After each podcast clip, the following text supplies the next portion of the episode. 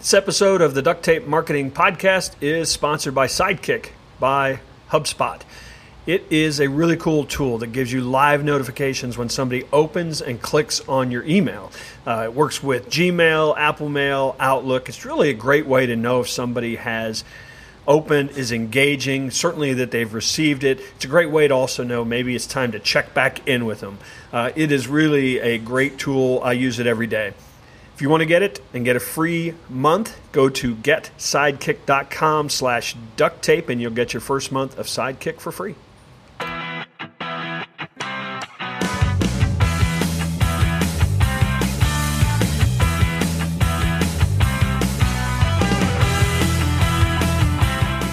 Hello and welcome to another episode of the Duct Tape Marketing Podcast. This is John Jantsch, and my guest today is Tony Crabbe. He is a business psychologist. I think the first business psychologist I've had on the show. He's also the author of a book called Busy How to Thrive in a World of Too Much. So, Tony, thanks for joining me. It's a real pleasure, John. So Tony tells us, uh, tells me at least when we were talking off air, that he's on a boat. So maybe we'll hear some uh, some strange noises uh, in in the recording, uh, but uh, hopefully it'll it'll go swimmingly. How's that for humor. yes. Yeah. Did that translate? Well, hopefully, Did... we'll, get, we'll get immersed in the topic. All right. There you go. All right. so um, let me ask you this question first. Are we really busier than ever, um, or is it just it seems that way? Well, you know, so so there was an interesting study that showed that since 1986, the amount of information we consume has increased sixfold. Yeah. So that's quite a big increase. Um, at the same time, what they found is that the amount of content that people produced on average has increased 200 times. So, I mean, that's a massive increase in, in just sheer productivity and the amount of stuff that we're doing. Now, obviously, that's helped by technology. Yeah. But I think part of part of the impact is we feel busier. So there, there was an interesting there was an interesting piece of research recently that, that questioned are we so busy? I think the Bureau of Labor Statistics found that you know, people are still sleeping quite a lot. People are still, I think the average American works around, you were saying 42 hours, which doesn't sound so horrific.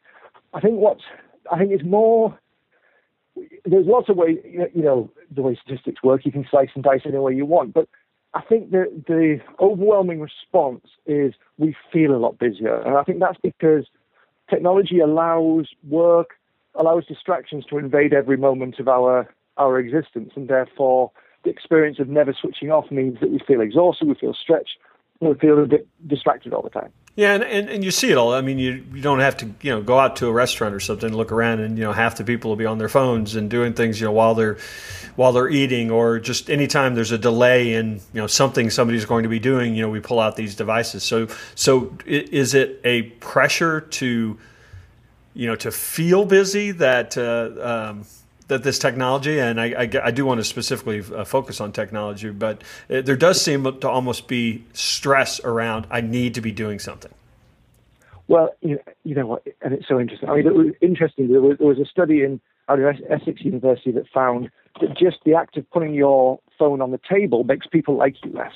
Mm. I think because they realise you're going to be slightly distracted. Yeah, right. The, there was that super research done by Timothy Wilson where he found that when people were given the choice to be either un- unactive and effectively just sitting there doing nothing, or administer themselves electric shocks that they'd previously decided were fairly unpleasant, they would choose the electric shock just for the stimulation. So there's, there's a, we've heard a lot about the kind of the dopamine and the um, you know, the chemical side of the addiction for technology that we get little dopamine squirts every time we we hear an email come through.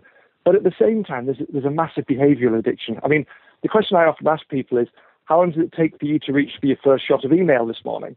And you know, most of us we have per, you know for years we have perfectly good alarm clocks, and for some reason most of us sleep with phones by our beds, which seems seems curious. So I think there's there's a behavioural addiction, there's a chemical and then there's also, we allow expectations of being always available to be, to exist both in our work environments and our private environments. Mm. And, and so, you know, we all had the email.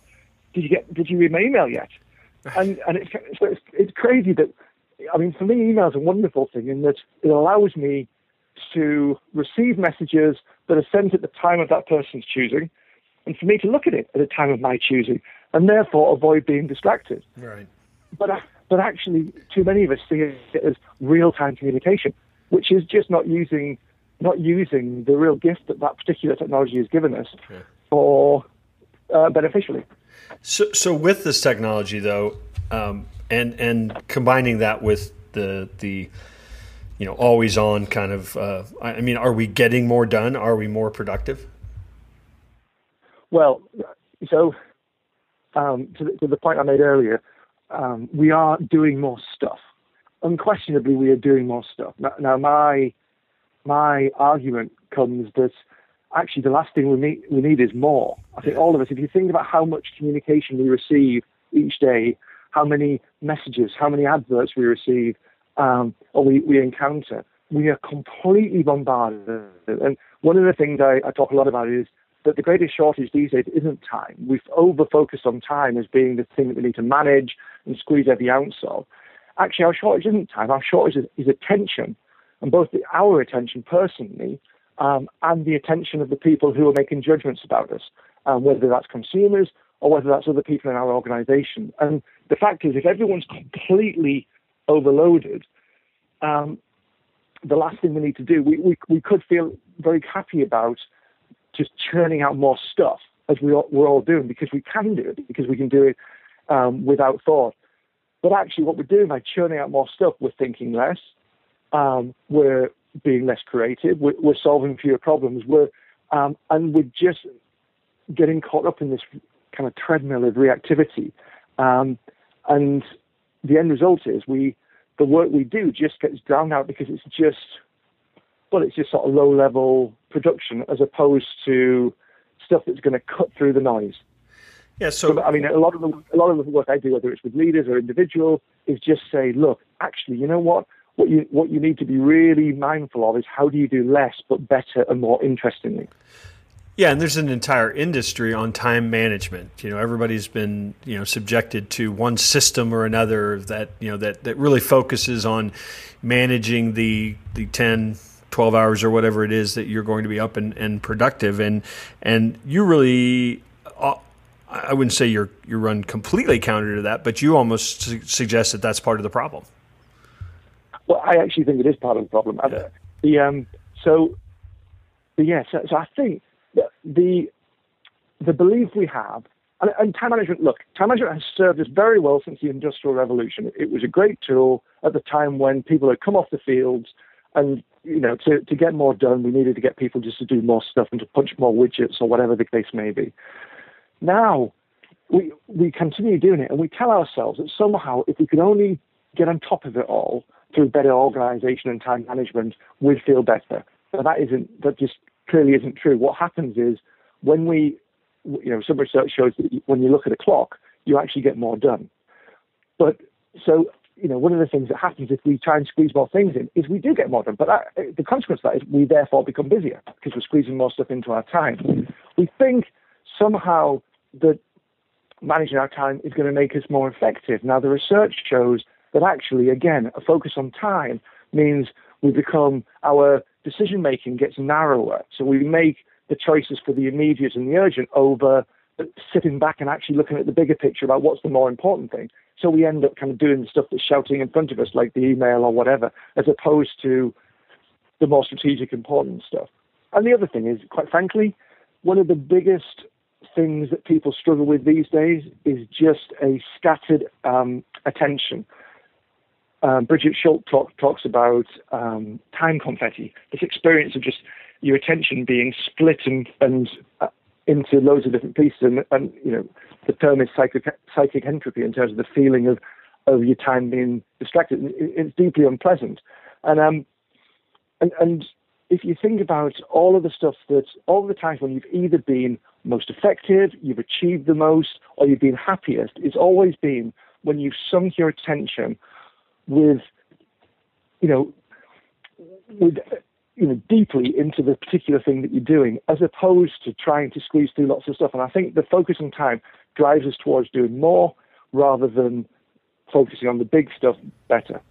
Yeah. So when you work with, uh, say, an executive, uh, a business owner, at, and and they're in that kind of treadmill, you know, getting it done, working on their checklist, you know, always busy. I mean, how do you start breaking them down to to look at things differently? How do you get them to start changing habits?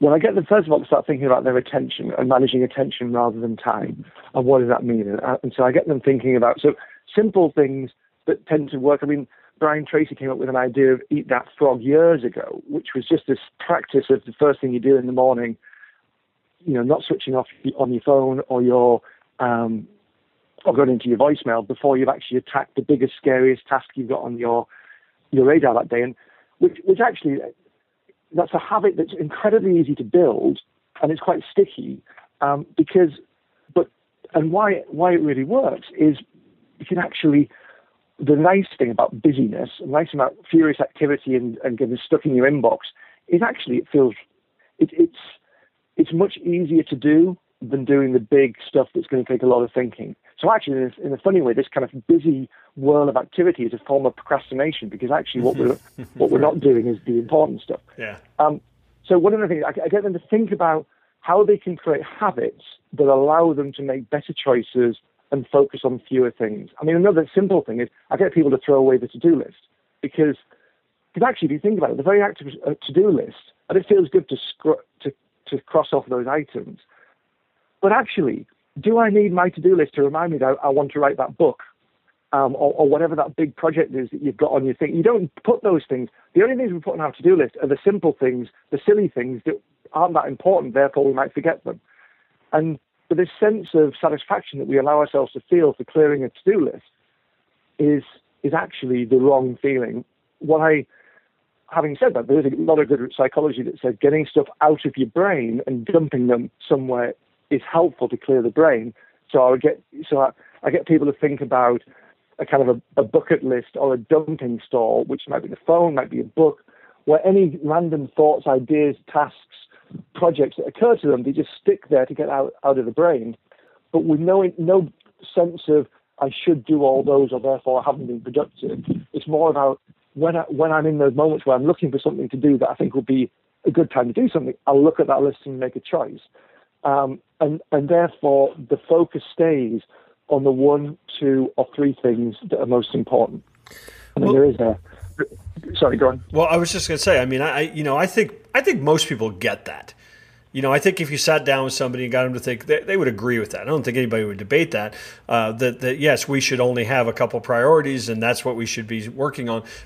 But then I think most people would say, but how? I mean, because I, you know, I've also got this boss or this uh, this client or this you know that's saying I want you to do A B C D E and F for me as well. Um, so I mean, how do you how do you get that space to you know to work on the priorities? Yeah. Um, well, the the starting point is not waiting for that space to appear. So the Stephen Covey used to have this thing about the, the rocks and the pebbles and the, and the, mm. the sand, where he'd put rocks in first, then pebbles, and then sand, and then he'd tip them out, and he'd put sand in first, then pebbles, and there wouldn't be any space left for the rocks. Um, so part of it is we actually just need to change our our our playlist and start with the you know the, the things that are important do first, and, and then create space later on for those. People sometimes say to me they feel this t- terrific kind of catastrophic fear that what could happen if I don't, if I'm not on top of my email all the time. And the, the reality is, look, none of us are 100% always on the email. You know, no matter how busy we feel, there are times when, for whatever reason, we are not answering email because we're in a, a crucial meeting, because we're in whatever. So it, it's a fallacy to say we have to be on email all the time. And it might be that even if you're in a, a, a relatively reactive role, you could still probably say, right, for the next half hour, I'm going to focus on, on something important before I then go into my email and do that. Um, and it's just, and there's a, there's a sense that um, that work fills the allotted time. So if you if you actually just if you go into the stuff first that's less important, the day will just disappear, and therefore um, and therefore it's not helpful. And, and there are a lot of tactics around how you do that, bearing in mind kind of cognitive biases, etc. But a lot of it comes down to when you really boil it down, it comes to we need to make be much more brutal in our prioritization. We need to choose what's important. And let's face it, you know, there, we all have bosses asking us to do stuff. And let's face it, there will always be the senior manager that comes to us and says, "You have to do this right now. Drop everything," and that's fine. But that's not the situation I find in most most people's people's life. That that everything is absolutely reactive. There are always some choices we make, um, and it's just about saying, "What can I do so I shift the attention that I'm spending. It might just be a 3% shift or a 4% shift, but I spend a little bit more time a week on the really important stuff that's going to make, that I believe is going to make a bigger difference to my organization. Because fundamentally, um, if we allow our time and attention to be dissipated on stuff that really is just reactive and, and responding to the Uber Uber communication in organizations, and therefore we don't make an impact, then it's only us that will ultimately pay the price for that because our, you know, we'll end up becoming a bit of a commodity player as opposed to someone that stands out in our organization. Yeah, I think it's interesting. Microsoft has, uh, over the last couple of years have changed. Not necessarily hold Microsoft out as, as the as the perfect, you know, exam, exemplars of this, but but they've changed the whole way they do performance management now from fundamentally focused on how how many things you get done to the impact that you have in the business. And um, and that seems a thoroughly sensible approach now. And I think that's if we can shift our attention even just a little to how do I make an impact? How do I really achieve the things I know will make a difference to this business or to my life? And it's you know it may only be a small shift, but it all starts building on. Um, when when you start making the progress, you start finding um, finding possibilities. So um, let's talk a little bit about social media, the role that that has certainly played in the last few years, uh, because I, I think uh, many have uh, certainly uh, come to realize that uh, that's certainly a place of, of being busy or seeming busy or even seeming like you're engaged or seeming like you're mm. uh, building relationships. And you know, I wonder if if if your view is that that is probably one of the greatest um, sort of attention wasters there is. Yeah, I mean, I'm split on all this stuff in that I am a big fan of technology. So, so it sometimes sounded in the book that I'm a bit anti-technology or whatever. I'm not. I, I love technology. I'm a, I'm a huge fan of Twitter, as it turns out, for, but I don't think I necessarily use it in the way most people use it. Mm-hmm. Um, the, um, the, there's some interesting research that shows that actually time spent on Facebook, for example, people think it's going to make them happier.